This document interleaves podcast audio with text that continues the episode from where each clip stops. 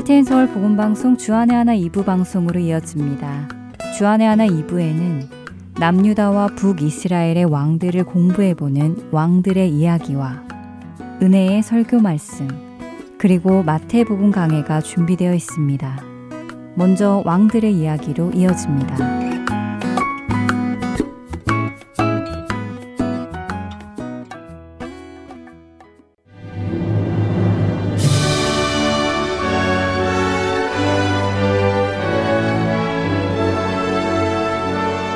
할텐 서울 복음방송 청취자 여러분 안녕하세요. 왕들의 이야기 진행의 김민석입니다. 지난주부터 열왕기하 22장 1절에서부터 23장 30절 그리고 역대하 34장과 35장에 기록된 남유다의 16대 왕 요시아에 대해 함께 나누고 있습니다.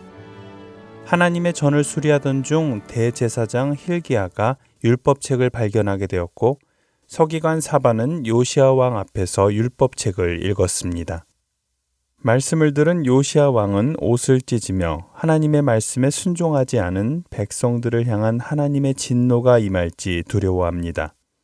이에 힐기야와 신하들은 여선지자 훌다를 찾아가 하나님의 뜻을 구하지요.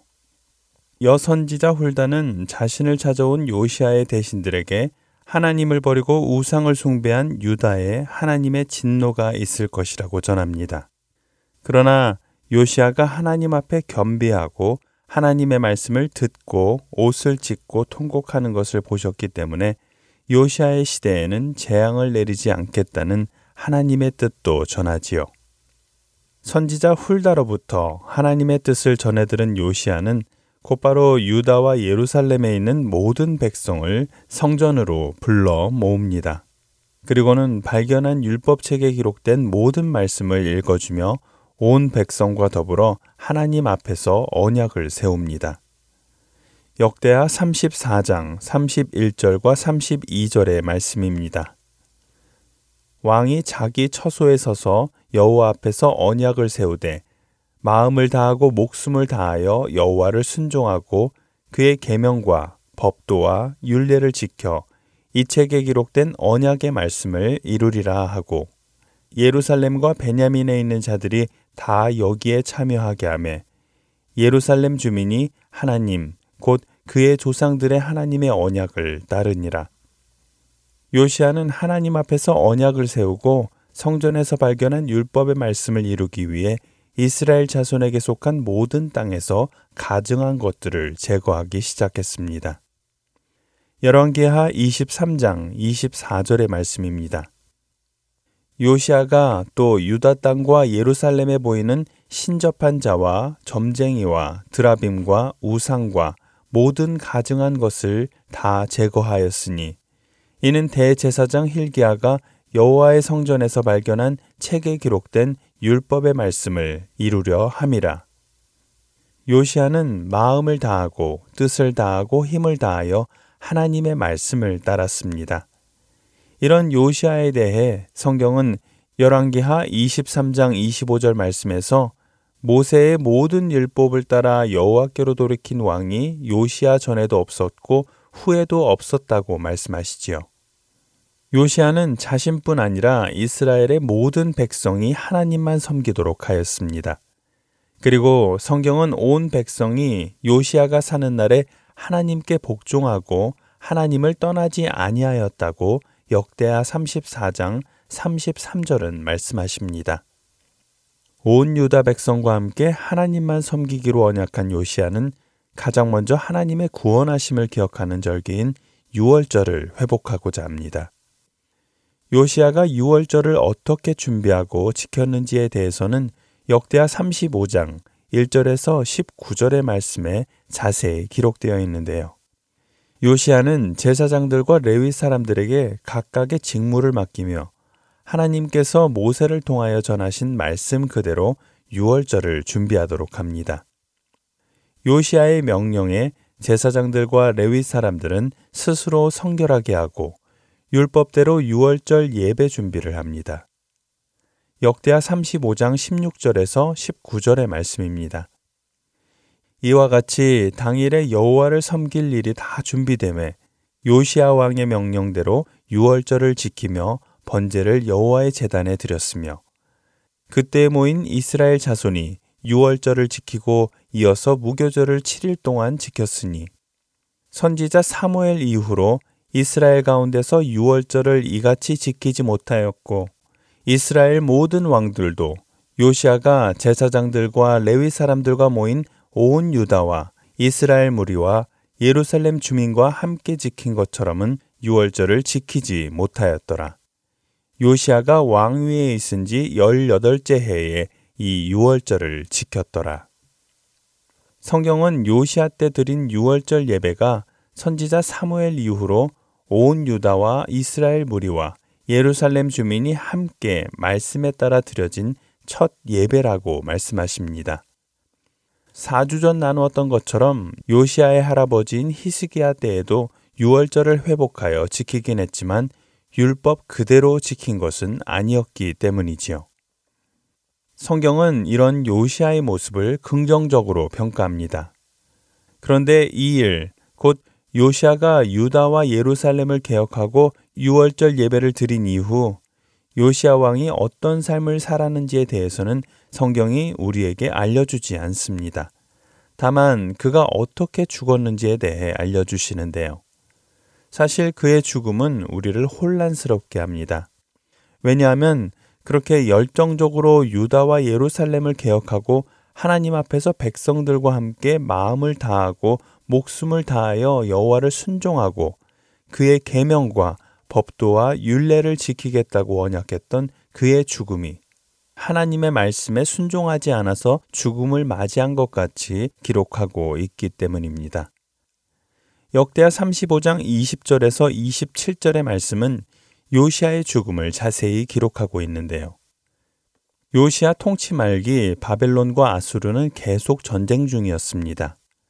바벨론에 의해 아수르가 계속 정복당하자 애굽의 왕 느고는 아수르를 도와 바벨론을 공격하기 위해 유브라데 강가에 있는 갈그미스로 올라갑니다.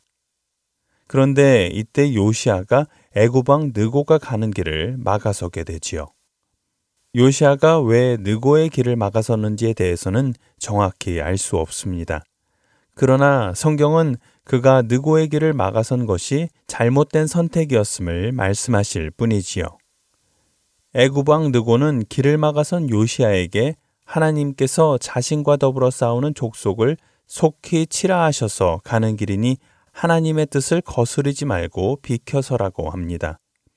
그러나 요시아는 변장하고 그와 싸우고자 무기또 골짜기로 향합니다.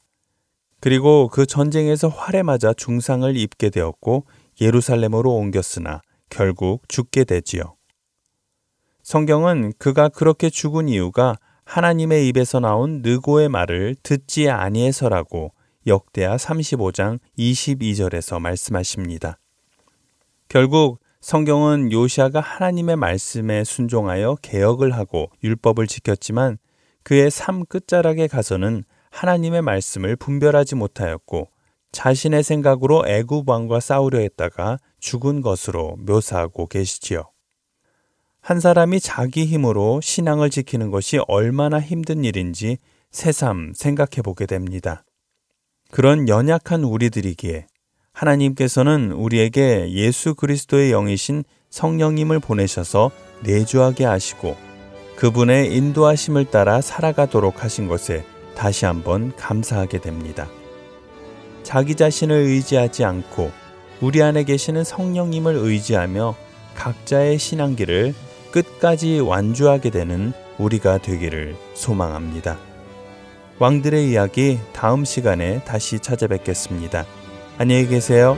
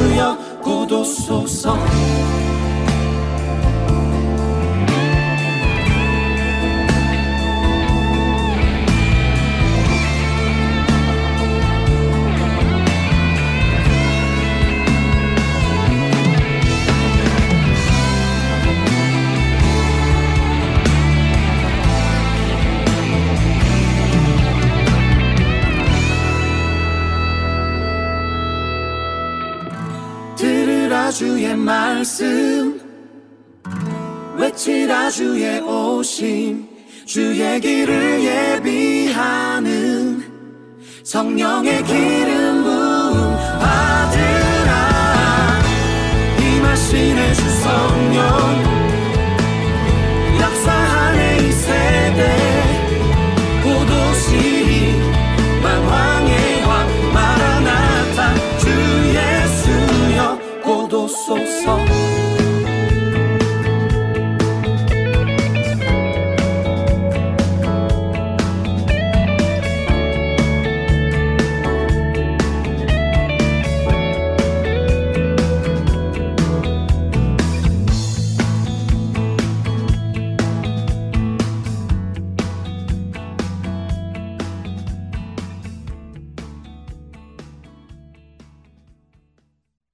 설교 말씀으로 이어드립니다. 오늘 설교 말씀은 노스캐롤라이나 그린스보로 한인 장로교회 한일철 목사님께서 빌립보서 3장 7절에서 14절까지의 본문으로 부름의 상을 위해 달려가라 라는 제목의 말씀 전해 주십니다. 은혜의 시간 되시길 바랍니다.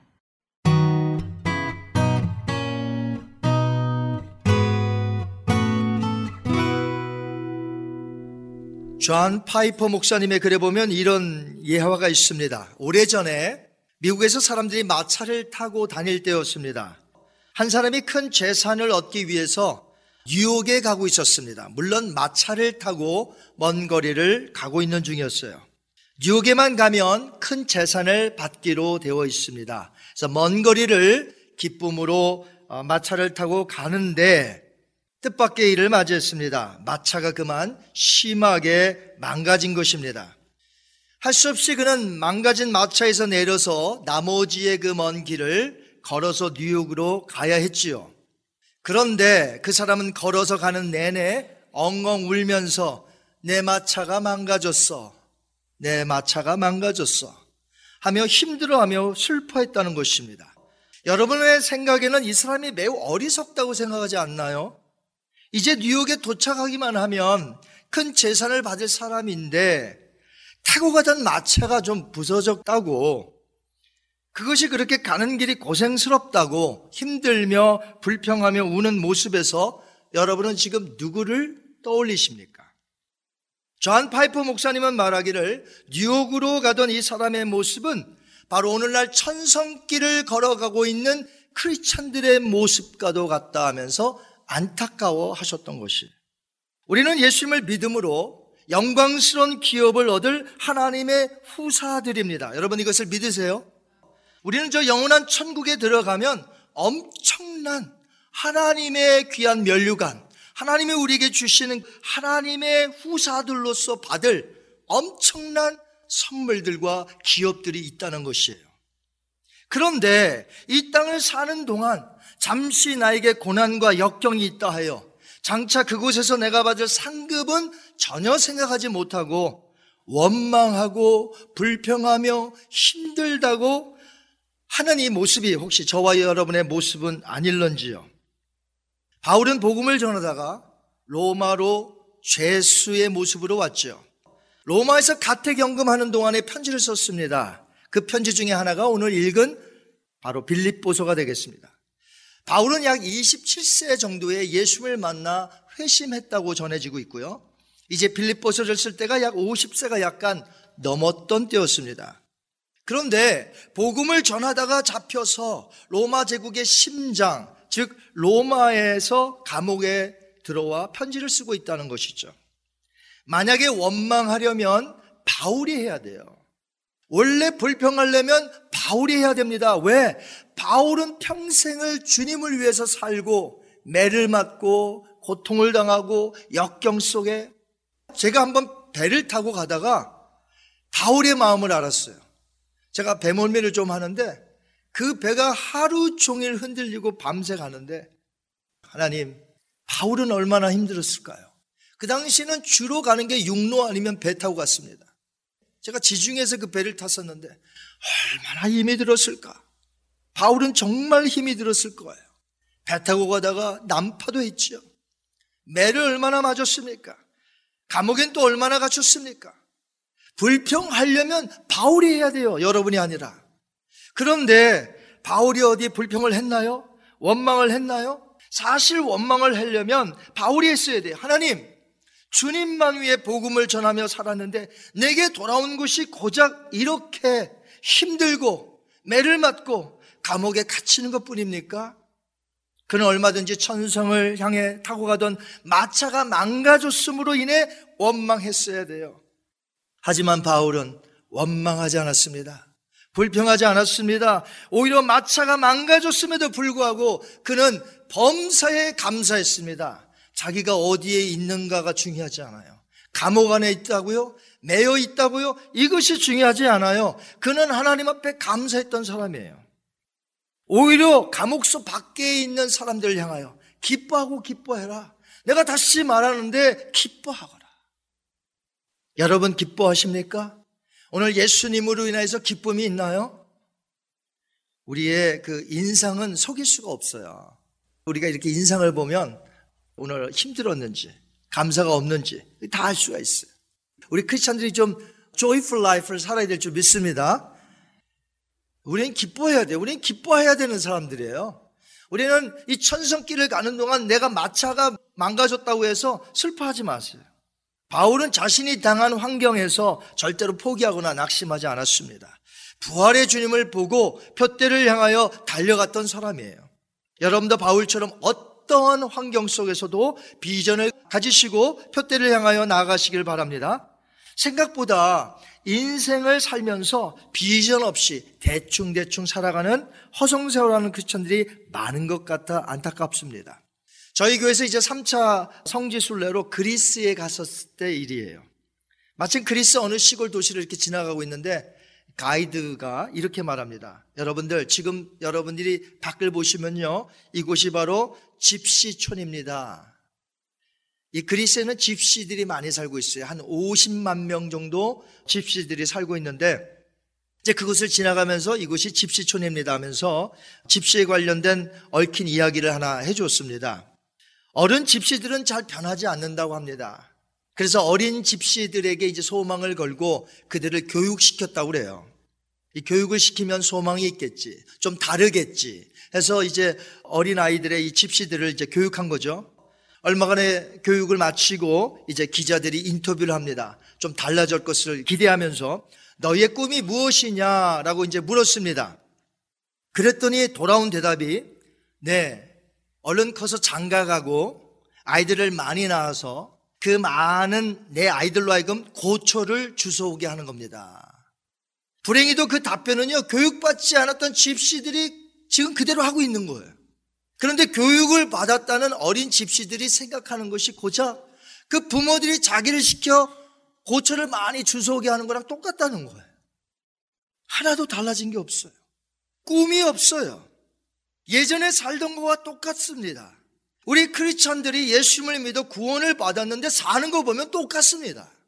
옛날하고 달라진 게 아무것도 없어요. 예전하고 똑같이 비즈니스 합니다. 예수님 믿기 전 before 크리스찬과 애프터 크리스찬 비즈니스 뭐가 달라졌나요? 달라진 거 있어요? 적당히 다니던 그 학교, 세클러적인 그런 학교. 그런데 예수님 믿고 나서 학교 생활 뭐가 달라졌나요? 여러분이 달라진 것이 무엇입니까? 비포와 애프터가 달라진 게 무엇이죠? 혹시 비즈니스 똑같이 하시나요? 직장 생활 똑같이 하시나요? 상사가 있으면 주인이 있으면 하는 척하고 없으면 안 하고. 우리가 예수님을 믿는데 믿지 않던 때와 믿은 때와 무엇이 달라졌나요? 이 곰곰이 생각해 봐야 됩니다. 우리는 예수님을 믿었다는 것은요, 이런 것과 똑같습니다. 어떤 사람이 약속을 했어요. 근데 약속 시간에 안 나타나요. 30분이 지나도 안 나타납니다. 1시간 지나서 막 뛰쳐와요. 도대체 왜 늦었냐고 하니까 오다가 대형 트레일러와 부닥쳤다는 거예요, 자기 차가. 그래서 늦어서 이렇게 헐레벌떡 왔다고. 여러분 믿으세요? 여기 못 오죠? 병원 가야죠. 왜? 트레일러랑 부닥쳤다면 어떻게 살아남겠어요? 살아남았다 해도 그것이 기적이고 지금 병원에 가 있겠죠? 피 흘리면서. 우리가 예수님을 만났다는 것은 내 인생의 대형 사고입니다. 예수님을 만났다는 것은 내 인생의 놀라운 사건이에요. 그런데 변한 게 없어요. 안 만난 거죠? 예수님 안 만나신 것이잖아요. 예수님을 내가 만났다면 나는 이렇게 살 수가 없어요. 예전같이 살 수가 없어요. 예전같이 비즈니스 할 수 없어요. 예전같이 학교 다닐 수 없어요. 예전같이 직장생활 할 수 없어요. 예전같이 가정생활 할 수 없어요. 내가 예수님을 만났다는 것은 대형 사건인 것이에요. 부활의 주님을 만났어요. 누가요? 사도 바울이. 완전히 180도 바뀌었습니다. 너무 360도로 돌아가면 안 돼요. 제자리 가기 때문에. 우린 180도 바뀌어야 돼요. 아멘. 사도 바울이 부활의 예수님 만났더니 어떻게 됐습니까? 완전히 180도 달라요. 완전히 사도 바울은 예전의 사울이 아닙니다. 그래야 돼요. 그것이 예수님을 믿은 거예요. 예수님을 만난 거예요. 여러분 예수님 만났다고요? 예수님을 믿는다고요? 그 삶이 아니잖아요. 그 삶이 아닌데 우리는 뭔가 착각하고 있습니다. 예수님 만나셨는지 처음부터 다시 생각하세요. 내가 예수님을 만났는지, 내가 정말 예수님을 만나고 구원받은 자로 살아가는지, 그게 아니라면요. 우린 계속해서 직분이라는 것도 얻어쓰고, 또 가식적으로 얻어써서, 나중에 주님 앞에 서면, 난 널 모른다. 이 말 듣습니다, 여러분. 다시 시작하셔야 돼요. 내가 예수님을 만났는지 다시 생각해 보셔야 돼요. 내게 믿음이 있는지 다시 생각하셔야 돼요. 예전에 살던 것과 거의 똑같습니다. 많은 크리스천들이. 희망이 없어요. 꿈이 없어요. 사는 건 매우 세속적이에요. 얼마 전에 저희 뱅크에서 전화 걸 일이 제가 있어서 뱅크에 전화를 했더니 이제 레코딩한 여인의 아름다운 목소리가 나옵니다. 그러더니 뭐라고 하냐면 money is everything. money is everything. 예, bank다운 말이에요. 정말 bank는 그 말 할 수밖에 없어요. money is everything. 그래서 저는 뭐라고 탓할 거 없어요. bank는 그래야 되니까. 야, bank다운 말이다. bank를 전화해서 기다렸더니 money is everything. 그러면 부활의 예수님을 믿고 사는 우리 크리스찬들은 무엇이라고 해야 될까요? Jesus Christ is everything. Jesus Christ is everything. 우리에게는 그 말이 나와야 되지 않겠습니까? 근데 왜 우리의 입에서 money is everything? 이 말은 뱅크에서 하는 말이죠. 교회나 크리스찬이나 예수님을 믿는 가정이나 우리에게서 나와야 하는 말은 Jesus Christ is everything. 이 말이 나와야 될 줄 믿습니다. 사도 바울은 어떻게 살았을까요? 자신의 모든 것을 배설물처럼 여겼습니다. 그동안 그가 가지고 있었던 proud하던 것을 다 배설물처럼 여기며 부활의 예수님을 만나서 그분을 위하여 주어진 삶 속에 푯대를 향하여 finish line 그 라인을 위하여 힘껏 달려갔던 것이죠. 그에게는 이제 부활의 소망이 있었습니다. 간절한 천국의 소망이 있었습니다. 20절, 21절 제가 읽어 드릴게요. 그러나 우리의 시민권은 하늘에 있는지라 거기로부터 구원하는 자, 곧 주 예수 그리스도를 기다리노니 그는 만물을 자기에게 복종하게 하실 수 있는 자의 역사로 말미암아 우리로 우리의 낮은 몸을 자기의 영광의 몸의 형체와 같이 변하게 하시리라. 그는 예수님을 만난 후에 자신은 주를 위하여 살아도 좋고 죽어도 좋다고 그랬습니다. 살아있으면 주를 위해 더 헌신할 수 있는 시간이 있어서 좋고 또한 죽으면 오늘이라도 주님 계신 천국으로 가서 그곳에서 면류관과 상급을 받으니 좋고 죽어도 좋고 살아도 좋고 그래서 이렇게 말합니다. 내가 살아도 주를 위하여 살고 죽어도 주를 위하여 죽나니 사나 죽으나 주의 것이로다. 이 고백이 사도 바울의 고백을 뛰어넘어 저와 여러분의 고백이 되기를 주님의 이름으로 축원합니다. 사실 그는 떠나가는 것을 더 원했어요. 둘 중에 더 원했던 것이 있으면 떠나는 것이었어요. 그만큼 예수님을 만나서 사는 그 천국이 좋았던 것이에요. 그는 천국을 갔다 온 사람이에요. 얼마나 좋겠습니까?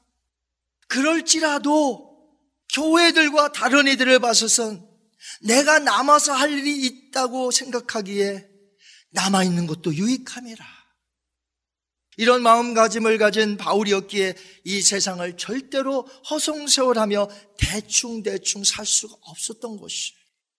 한 시간이 소중했고 하루가 소중했고 기독교 변증학자로 유명한 C.S. 루이스 여러분 잘 아실 줄 압니다. 그는 역사를 돌이켜보며 이렇게 말했습니다. 현세를 위해 가장 많이 일한 사람들은 내세를 가장 많이 생각한 이들이다.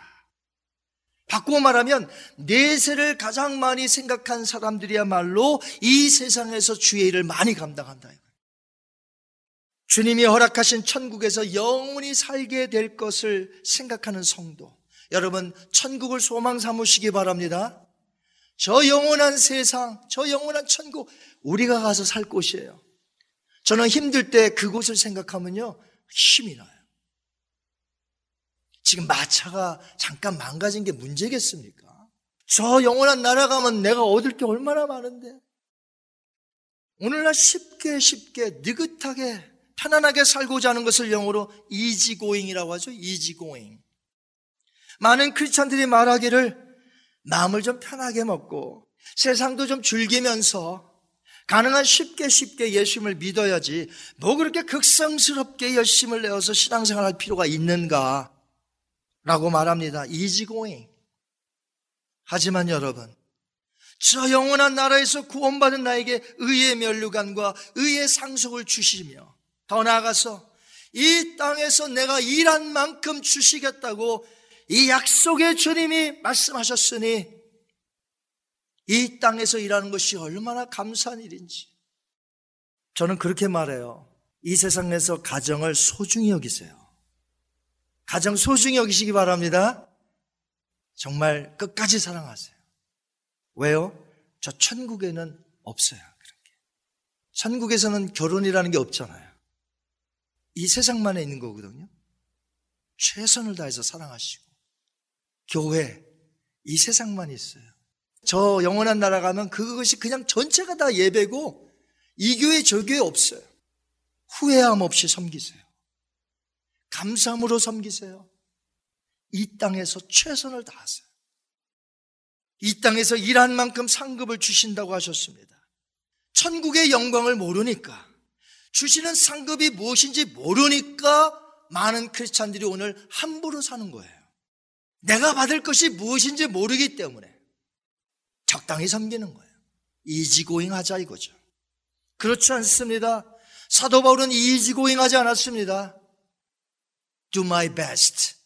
최선을 다하여 살아갔습니다. 왜? 천국을 보고 왔기 때문에. 나에게 의의 면류관, 하나님께서 나에게 일한 대로 주시겠다는 그 상급을 아는 사도 바울이 대충 살겠습니까? 우리가 사도 바울만 보더라도 대충 살아서는 안 돼요. 살아도 주를 위하여 살고 죽어도 주를 위하여 사시는 여러분 되시기 바랍니다. 제가 몇 년 전에 매사추세츠 주의 노스필드라는 곳에 갔습니다. 이곳이 무슨 뭘로 유명하냐면 디엘 무디가 태어난 생가가 있어요. 살아생전에 그는 어떻게 했습니까? 미국과 영국에서요. 1억 명에게 복음을 전했어요. 1억 명. 그 중에서 100만 명을 주님께로 인도했습니다. 디엘 무디가 받을 상급은 얼마나 클까요? 생가 근처에 마침 그곳에 무디가 세운 학교도 있어요. 그곳에. 캠퍼스 면적이 217에이커, 43개의 건물이 있어요. 그 중에 제가 이렇게 몇 개를 좀 보고 왔는데, 그곳에서 19세기 말에 있었던 놀라운 복음의 운동. 도대체 무디는 무엇을 보았기에, 무디는 그렇게 정년을 쏟아 믿음으로 한평생 살았을까?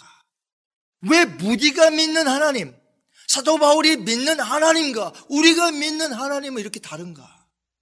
우리는 적당적당히 시험 오면 다 걸리시고 시험 좀 오시면 이렇게 지나가라고 하세요. 여러분이 시험 걸리시면 옆에 분이 마음이 아프고요. 교회가 아프고요. 목사님이 아프고요. 교회가 앞으로 나아갈 수가 없어요. 시험들 시간이 없습니다. 한 시간 하루가 소중한 것이에요. 지나가는 시험, go. 가게 하세요. 제발 좀 그 시험 가는 거 다 붙잡고 내가 걸리지 마시고요. 무디의 하나님, 사도 바울의 하나님, 정말 그들은 시간을 쪼개고 얼마나 그 하루하루를 소중히 여기고 왜? 하나님이 부르시면 가야 되기 때문에 이 땅에서 사는 동안에 시간이 너무나 부족하여 시험 들 시간이 없고 그 하나의 영혼들 붙잡으려고 놀라운 부흥의 역사가 복음 운동이 우리 19세기 말에 미국에 있었습니다. 저의 마음을 뭉클하게 했던 말, 디엘 무디 이 말을 하기 위해서 제가 디엘 무디의 예화를 들었습니다. 잘 들어보세요. 디엘 무디가 했던 말. 모든 것이 당신에게 달려 있는 것처럼 일하고 모든 것이 하나님께 달려 있는 것처럼 기도하라. 무슨 말이에요? 모든 것이 내게 달려 있는 것처럼 일하라는 거예요. 하나님이 다 알아서 하시겠죠. 하나님이 역사하시고 섭리하시고 하나님이 일하십니다. 그럼에도 불구하고 저와 여러분이 해야 할 일들이 있다는 거죠. 그 일을 할 때에 모든 것이 내 손에 달려 있다는 것처럼 일하라는 것이에요. 아멘. 그렇습니다. 하나님이 모든 것을 역사하십니다. 그러나 일할 때는 마치 모든 것이 내 손에 달려 있는 것처럼 최선을 다하며 살아야 될 줄 믿습니다. 그렇게 하려면 세월을 아껴야 합니다. 정신을 차리고 근신하여 깨어 있어야 합니다. 정신을 차리셔야 합니다. 정신을 차려야 돼요. 깨어 근신해야 돼요. 세월을 아껴야 돼요. 19세기 선교사 찰스 토마스 스타스는 이렇게 얘기했습니다. 오직 하나뿐인 인생 속히 지나가리라. 오직 그리스도를 위한 일만이 영원하리라. 이 말을 들으면 제 가슴이 떨려요. 오직 하나뿐인 인생 속히 지나가리라. 오직 그리스도를 위한 일만이 영원하리라. 아멘. 그렇습니다. 우리에게는 허송세월할 시간이 없습니다. 세월을 아껴야 합니다. 정신을 차려야 됩니다. 근신해야 됩니다. 사도 바울에게는 분명한 목표가 있었습니다. 오늘 본문 3장 12절에서 14절 제가 읽어드리겠습니다. 잘 들으세요. 내가 이미 얻었다 함도 아니요 온전히 이루었다 함도 아니라 오직 내가 그리스도 예수께 잡힌 바 된 그것을 잡으려고 달려가노라. 형제들아 나는 아직 내가 잡은 줄로 여기지 아니하고 오직 한 일, 즉 뒤에 있는 것은 잊어버리고 앞에 있는 것을 잡으려고 표대를 향하여 그리스도 예수 안에서 하나님이 위에서 부르신 부름의 상을 위하여 달려가노라. 우리 바울과 같이 달려가야 돼요. 수많은 사람들이 이미 구원을 받았으니 더 이상 영적 진보를 위해서 나갈 필요가 없다고 생각하나 봐요. 나 이것은 영적 나태요. 하나님의 뜻을 알지 못하는 어리석은 주장에 불과하죠. 바울은 그 당시에 하나의 사건을 지금 기록한 것입니다. 헬라 세계에 있었던 올림피아 육상 달리기를 예를 든 거예요. 달리기 선수들이 꼬린 지점을 향해 전력 질주하며 달리는 모습을 떠올린 것이죠. 육상 달리기 선수들은 뛸 수 있는 선수의 자격을 얻어야 돼요. qualify를 얻어야 돼요. 이것을 얻고 나면요. 이제 앞에 골인 지점, finish line 이것을 향하여 제각기 최선을 다해서 뜁니다. 우리도 그리스도로 인해서 구원을 받았다면 하늘나라의 달리기 선수로 qualification을 얻은 줄 믿습니다. 이제 이 경주에 출전한 거예요. 그렇다면 이제 크리스천들은 각자 부르신 부름의 상을 위하여 저도 달려가는 것이고 여러분 제각기 다 달려가시는 것이에요. 바울은 분명히 우리의 표대를 제시했습니다. 예수님 안에서 하나님의 뜻을 이루는 것이요. 예수님께 잡힌 바 된 사람으로서 예수님이 주시는 구원의 면류관과 상급을 바라보며 오늘 힘껏 달려가는 것입니다. 찬송가 중에 십자가 군병되어서 2절을 보니까요.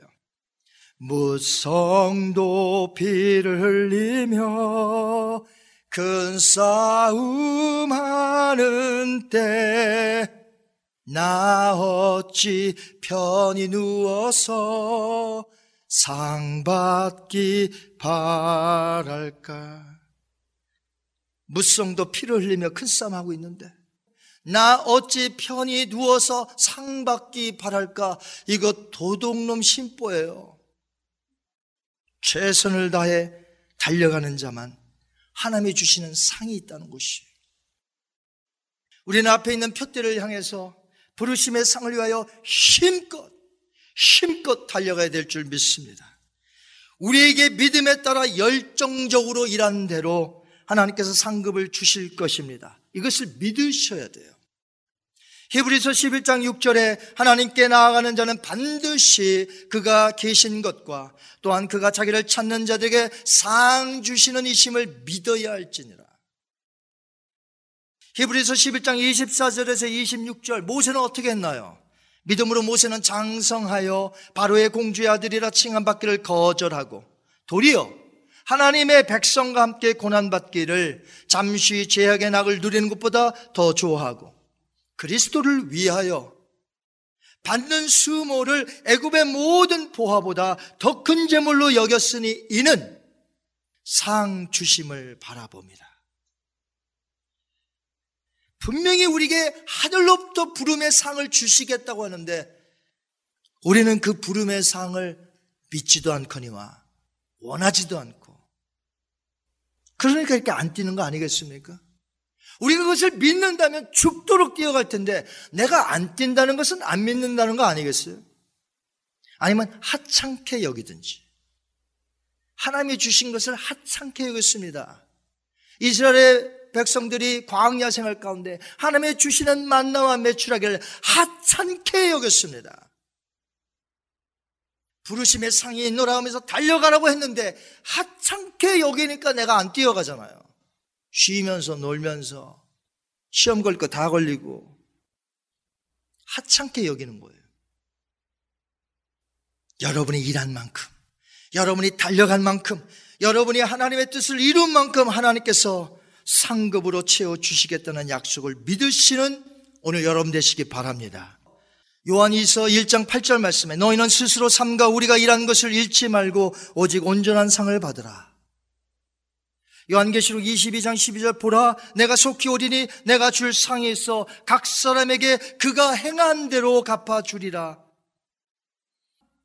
여전히 안일하며 easygoing 여전히 내 것이라고 움켜쥐고 뒤로 숨기고 무슨 말씀이에요? 내가 어떻게 해서 버는 건데 내가 어떻게 해서 시간을 얻은 건데 이 시간을 교회를 위해서 바치고 복음을 위해서 바치고 선교를 위해서 바칩니까? 혹시 여러분 가운데는 그런 분 없나요? 존 비비어 목사가 쓴 은혜라는 책에 보면 이런 글이 나옵니다. 잘 들어보세요. 영혼을 어디서 보낼 것인가는 우리가 십자가에 대해 어떻게 반응하느냐에 결정되지만 영혼을 어떻게 보낼 것인가 하는 것은 신자로서 우리가 어떻게 사느냐에 따라 결정된다. 그렇습니다. 영혼을 어디서 살 것인가? 이건 예수님의 구속사역, 그 십자가와 부활, 이것을 그냥 믿기만 하면 우리는 저 영원한 곳에 가서 살 줄 믿습니다. 그러나 그 영원한 곳에서 어떻게 살 것인가는 누구에게 달렸나요? 나에게 달렸어. 어떻게 살 것인가? 그곳에 가는 것은 예수님의 구속, 믿음에 의한 것이. 근데 내가 거기 가서 어떻게 살 것인가는 그것도 믿음이지만 그 믿음의 플러스 내가 주님의 말씀을 믿고 어떻게 살았느냐. 이것이 결정나는 거예요. 어떻게 살 것인가. 저 영원한 곳에서. 저와 여러분은 영원한 곳으로 지금 가고 있는 중입니다. 하지만 타고 가던 마차가 지금 망가졌다고 불평하지 마세요. 힘들다고 원망하지 마세요. 훗날 우리에게 엄청난 상급을 주실 것이기 때문에 오늘도 기쁨으로 사는 거예요. 오늘도 남들을 축복하며 사는 거예요. 남들이 봤을 때 매력을 느껴야 돼요, 크리스찬이. 아, 나 저 정도의 성도라면, 그 교회에 다니는 성도라면 내가 믿겠다. 매력적이어야 돼요. 예수 그리스도를 믿음으로 그분이 나타나야 되고 우리가 그분을 믿음으로 기쁨이 충만해야 돼. 성령 충만. 내 것이라도 주님이 주셨습니다 하면서 주님께 쓰임 받도록 허락하는 교회. 주가 쓰시겠다고 할 때에 하나님 앞에 드리는 교회.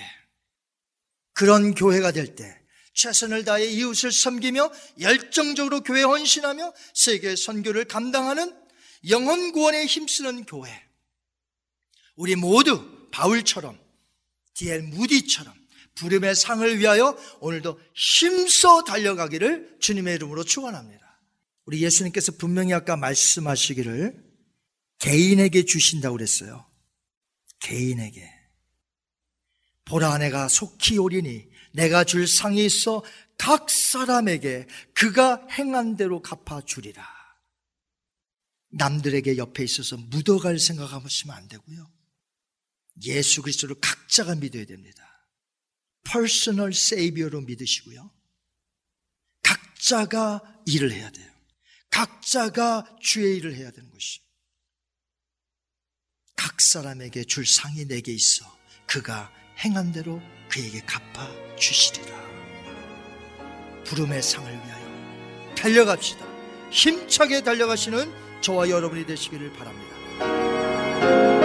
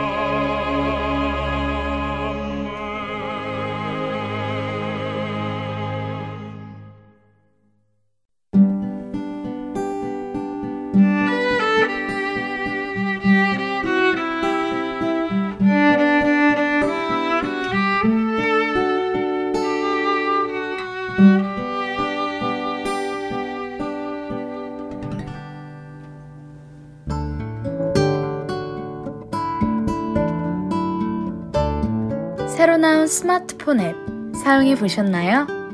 다운로드 기능은 물론이며 원하는 프로그램들만 따로 청취할 수도 있습니다. 그리고 하나 더. 스마트폰 1대1 문의 기능도 있다는 것 아시나요? 방송과 관련된 여러분의 문의 사항을 앱에서 1대1로 직접 문의하실 수 있습니다. 편리한 하트앤서울 스마트폰 앱 사용에 도움이 필요하신 분은 전화번호 602 866-8999로 문의해 주세요.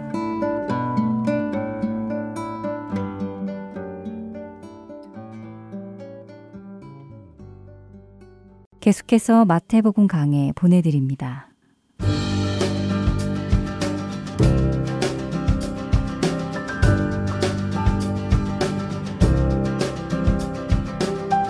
하트앤 서울 복음방송 애청자 여러분 안녕하세요. 마태복음 강의 김태정 목사입니다. 오늘은 마태복음 12장 전반부의 내용을 함께 보겠습니다. 여기부터는 예수님을 향한 유대 지도층들의 불만이 점점 커지고 예수님을 죽이려 하는 모습이 나타나게 됩니다. 그리고 그 시작은 바로 율법 중 가장 커다란 비중을 가진 안식일에 대한 문제로부터 일어나게 됩니다. 먼저 1절부터 8절까지의 말씀을 살펴보겠습니다. 그때 예수께서 안식일에 밀밭 사이로 가실새 제자들이 시장하여 이삭을 잘라 먹으니 바리새인들이 보고 예수께 말하되 보시오 당신의 제자들이 안식일에 하지 못할 일을 하나이다. 예수께서 이르시되 다윗이 자기와 그 함께한 자들이 시장할 때 한 일을 읽지 못하였느냐 그가 하나님의 전에 들어가서 제사장 외에는 자기나 그 함께한 자들이 먹어서는 안 되는 진설병을 먹지 아니하였느냐 또 안식일에 제사장들이 성전 안에서 안식을 범하여도 죄가 없음을 너희가 율법에서 읽지 못하였느냐? 내가 너희에게 이르노니 성전보다 더 큰 이가 여기 있느니라. 나는 자비를 원하고 제사를 원하지 아니하노라 하신 뜻을 너희가 알았더라면 무죄한 자를 정죄하지 아니하였으리라. 인자는 안식일의 주인이라 하시니라. 예수님의 제자들이 안식일에 이삭을 잘라 먹은 것에 대해 바리새인들이 비난하고 예수님은 다윗과 안식일에 일하는 제사장의 예를 들며 바리새인들의 비난에 대답하십니다. 예수님께서 언급하신 다윗의 일은 그가 사울의 추격을 피해서 도망하던 중에 일어난 사건입니다. 자신을 죽이려는 사울을 피해 급히 도망하게 된 다윗은 아무 준비 없이 노베 도착하게 됩니다. 그리고 굶주린 다윗은 제사장 아이멜렉에게 찾아가 먹을 것을 구하였고 아이멜렉은 다윗에게 진설병을 주게 되지요. 그런데 이 진설병이라는 것이 제사장과 그 자손 외에는 먹을 수 없는 거룩한 것이었습니다. 그러나 다른 먹을 것이 없었던 다윗은 진설병을 먹었지요. 그렇지만 다윗은 그로 인해 하나님께 책망받지 않았습니다. 또한 안식일의 제사장은 하나님께 제사를 드리는 일로 인해 안식일 계명을 범하게 됩니다. 민수기 28장 9절에는 안식일에는 1년 되고 흠 없는 순양 두 마리와 고운 가루 10분의 2의 기름 섞은 소재와 그 전제를 드릴 것이니 라고 기록되어 있습니다. 분명 안식일에 아무 일도 하지 말라고 하나님께서 명령하셨었는데 또 안식일에 무언가를 하라고 하신 것은 하나님의 실수라고 생각할 수 있을까요?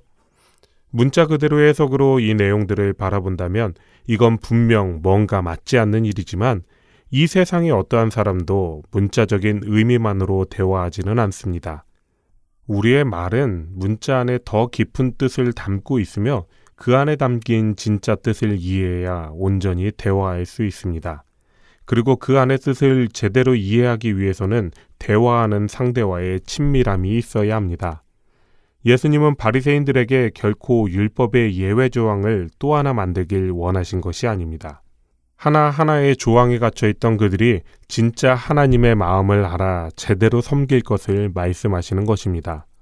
그들을 얽매는 족쇄가 아니라 오히려 그들을 하나님 안에서 자유케 하는 약속이 되길 원하신 것입니다. 그리고 이러한 말씀에 확신을 주시기 위해 성전보다 더 큰 이가 여기 있다고 말씀하십니다. 성전은 하나님을 만나는 곳이고 예배하는 장소이기 때문에 이스라엘 민족이 가장 중요하게 생각하는 대상입니다. 그런데 그토록 중요하게 생각하는 성전보다 더욱 중요한 것이 있다고 예수님은 말씀하시는 것입니다. 여기에서 사용된 성전보다 더 큰이라는 표현에 대해서는 몇 가지 해석이 있습니다. 먼저 이 말씀을 하신 예수님이 바로 성전보다 큰 이라는 견해입니다. 제사장의 안식일 규정을 통해서 우리는 안식일에 대한 규정보다 성전, 즉 하나님께 예배드리는 것이 더욱 중요한 개념이라고 생각할 수 있습니다. 그리고 이제 예수님은 자신이 성전보다 더 큰 분이시기 때문에 안식일에 대한 규정보다 앞선다고 말씀하시는 것입니다.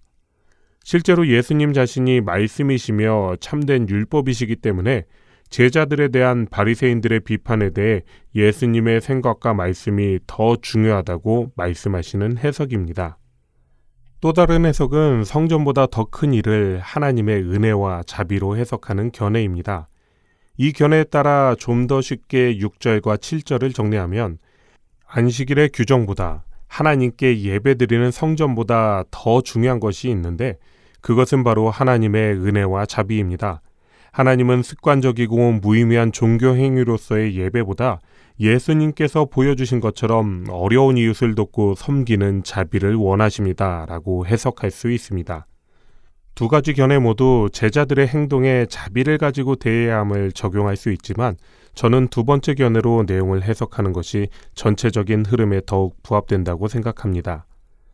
그리고 계속하여 예수님은 인자는 안식일의 주인이라고 말씀하시는데 여기에서 사용된 인자에 대해서도 두 가지 견해가 있습니다. 먼저 인자란 마태복음에 계속 사용된 것처럼 예수님 본인을 나타낸다고 해석하는 견해입니다. 그래서 이 견해에 따르면 예수님이 안식일의 주인이시기 때문에 예수님이 원하시는 대로 정하실 수 있고 그 원하시는 것을 당당하게 주장하실 수 있다는 것입니다. 더 나아가 예수님은 우리의 참된 안식이시기 때문에 예수님을 떠난 안식은 불법이며 안식일의 규정에 대한 그의 해석이 진리라고 말할 수 있습니다.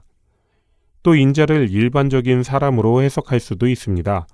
주로 일반적인 사람을 나타낼 때에는 인자라는 단어를 소문자로 기록하였지만 신약 성경에 기록된 인자는 별도의 구분 없이 모두 대문자로 기록되어 있습니다.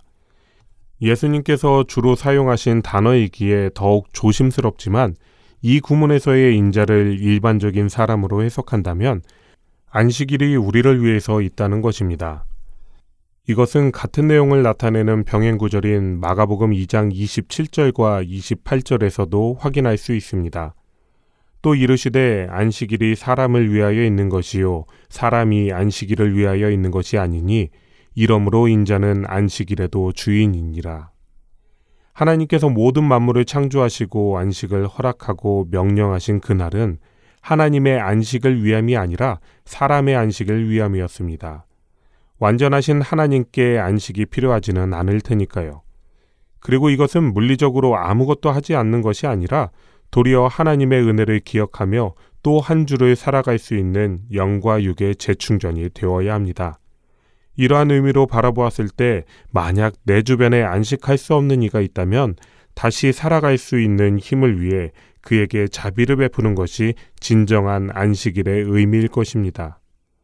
인자에 대한 두 가지 다른 해석이지만 하나님께서는 그의 은혜를 사람이 누리기를 원하셨기에 사람이 주인이라고 해석을 하든 예수님이 주인이라고 해석을 하던 우리에게는 자비로 다가오는 은혜를 누리게 됩니다.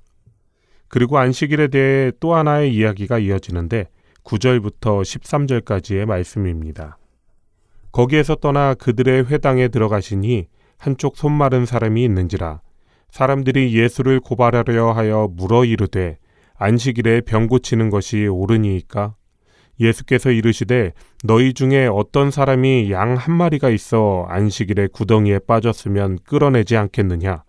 사람이 양보다 얼마나 더 귀하냐 그러므로 안식일에 선을 행하는 것이 옳으니라 하시고 이에 그 사람에게 이르시되 손을 내밀라 하시니 그가 내밀매 다른 손과 같이 회복되어 성하더라. 첫 번째 사건은 안식일이 누구를 위해 존재하는가로 생각해 보았다면 두 번째 본문은 안식일에 이루어져야 할 모습으로 생각할 수 있습니다. 본문에는 한쪽 손 마른 사람이 등장하는데 사실 그에 대한 치료의 기적은 그냥 배경 정도로만 사용되고 있습니다. 본문의 관심은 예수님께서 과연 안식일에 일을 하시는가 하지 않으시는가에 초점이 맞추어져 있습니다. 당시 안식일에 대한 유대인들의 마음가짐을 생각해 본다면 이것은 유대인으로서 절대로 양보할 수 없는 일이었습니다. 실제로 그들은 안식일에 적들이 쳐들어오면 죄를 짓고 목숨을 건지는 것보다 죄 짓지 않고 깨끗하게 죽는 것이 낫다며 대항하지 않고 전멸한 적이 있을 정도니까요. 분명 그들은 자신의 생명을 포기할 정도의 굳센 믿음이 있었습니다. 하지만 하나님께서는 우리에게 그러한 맹목적인 신앙을 원하시지 않습니다. 그러한 내용은 우리에게 아, 정말 대단한 믿음을 가졌구나 라는 생각은 줄 수 있어도 결코 하나님의 뜻을 아는 지혜롭다는 동의를 얻을 수는 없을 것입니다. 하나님은 안식일을 통해 우리가 하나님의 은혜와 자비를 누리길 원하시지 잘못된 율법의 해석으로 생명을 허비하길 원하시지는 않으시기 때문입니다. 만약 우리가 하나님만 의지하겠다며 병원에도 가지 않고 기도만 한다면 하나님께서 의사에게 생명을 구하는 사명을 주셨고 우리를 치료하게 하셨다는 사실을 놓치는 어리석은 일이 될 것입니다. 맹목적인 문자 그들의 해석과 교만은 결국 그들을 율법의 테두리 안에 더욱 가두어 두었습니다. 안식일에 선한 일을 행하는 것이 옳다는 너무도 당연한 사실을 그들은 잊게 된 것입니다. 이렇게 꽉 막힌 그들에게 예수님은 안식일에 양이 구덩이에 빠지면 그 양을 끌어내지 않겠냐고 물으십니다. 사실 이 부분에서 저는 바리새인들에게 실망했습니다.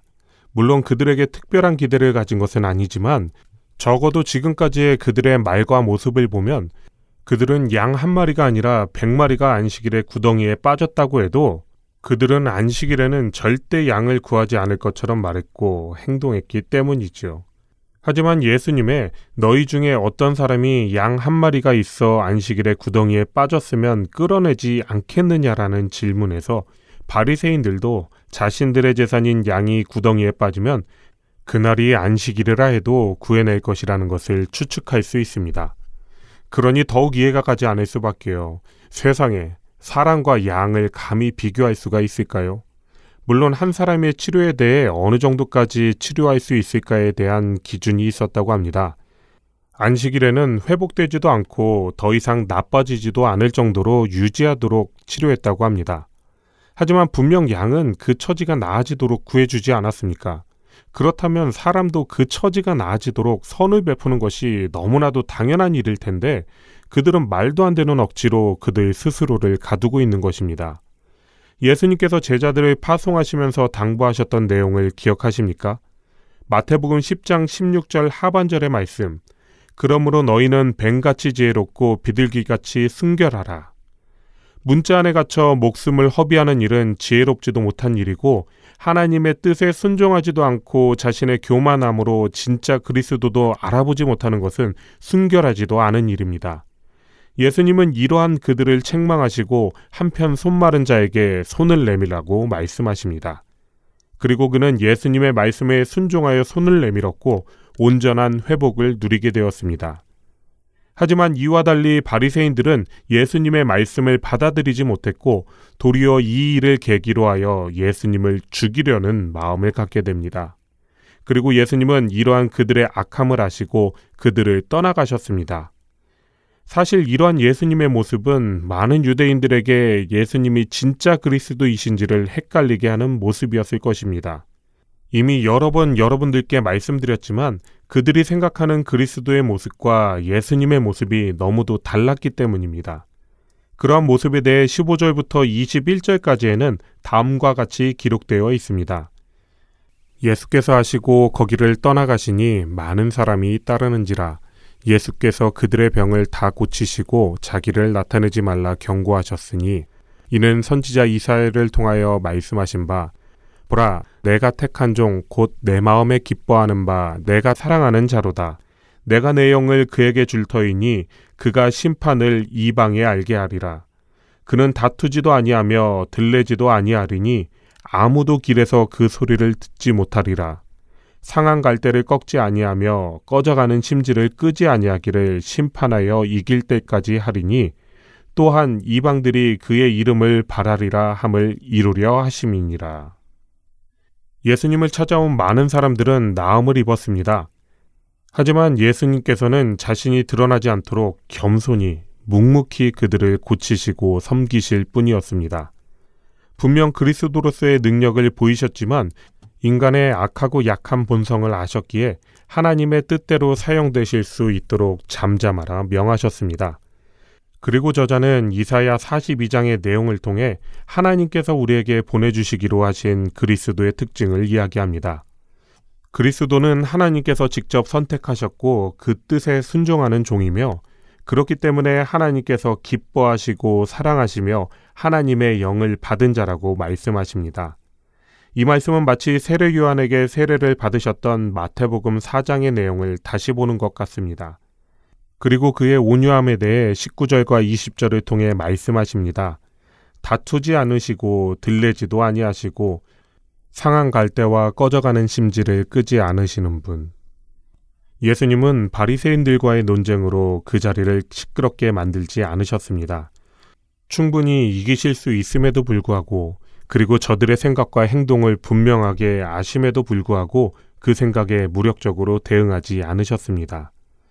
어찌 보면 비겁하다고 생각될 수도 있습니다. 왜 자꾸 예수님은 숨고 피하시지?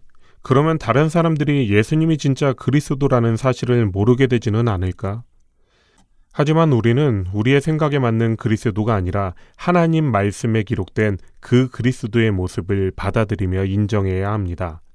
하나님께서는 이미 선지자 이사야의 입을 통해 그의 온유한 성품과 사역에 대해 말씀하셨습니다. 모두를 짓밟고 올라서는 그리스도가 아니라 모두의 아래에서 죽기까지 순종하여 승리하는 겸손의 왕이 바로 그리스도이심을 말씀해 주셨습니다. 그리고 이렇게 끝까지 참으시며 한 영혼도 포기하지 않으셨습니다. 마지막 심판 때까지 귀하고 천한 현재의 상태와 관계없이 모두를 동일하게 사랑하셨습니다. 개와 돼지 취급을 받던 이방인들에게도 그 사랑을 전하시며 구원을 약속하셨습니다. 이방인들이 예수 그리스도의 이름을 바라는 온 세상을 향한 구원의 약속을 성취해 가신 것입니다. 오늘 본문은 안식일에 대한 논쟁으로 이스라엘 민족에만 국한된 내용처럼 시작되었지만 그 모든 것 위에 계신 하나님의 뜻은 결국 인간을 향한 긍휼과 사랑임을 확인할 수 있었습니다. 그리고 그러한 사랑은 모든 민족과 열방을 향해 동일하게 확장되었습니다. 그리스도의 죽기까지 참으심과 그 온유한 열심으로 인해 우리가 새 생명을 얻게 된 것입니다. 이번 한 주 동안 우리도 온유한 열심으로 주변을 섬기고 끝까지 참는 예수 닮은 모습으로 살아가길 소원하며 마태복음 강해 마치겠습니다.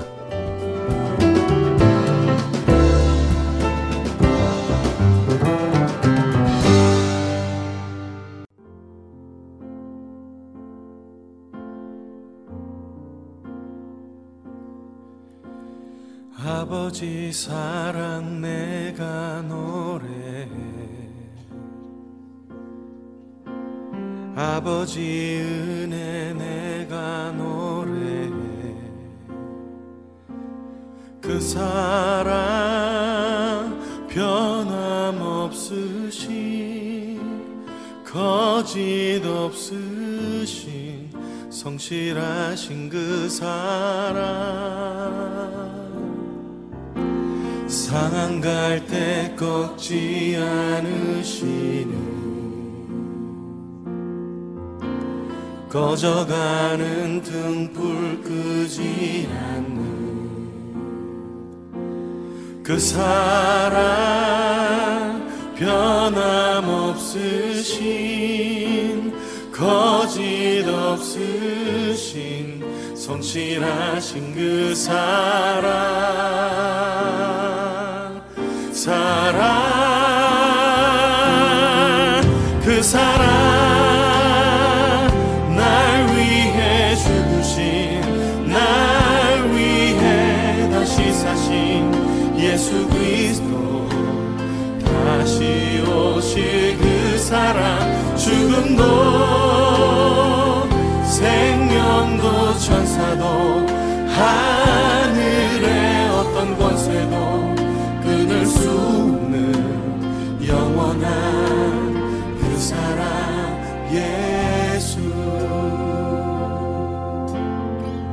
아버지 그 사랑을 다시 한번 찬양하길 원합니다. 아버지 사랑 내가 노래해 아버지 은혜 내가 노래해 그 사랑 변함없으신 거짓 성실하신 그 사랑. 사랑 갈때 꺾지 않으시니. 꺼져가는 등불 끄지 않그 사랑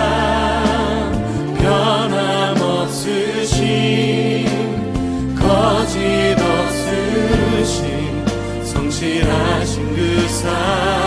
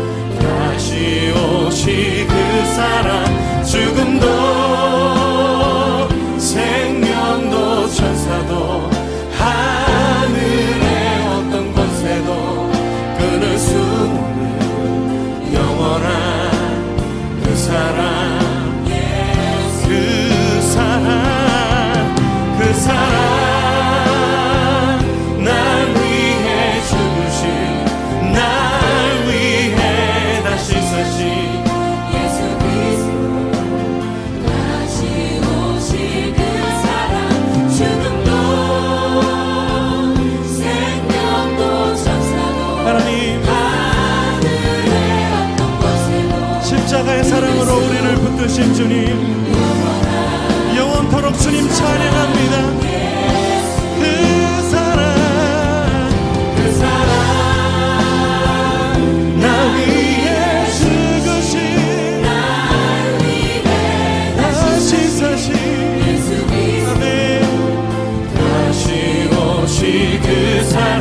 죽음도 생명도 천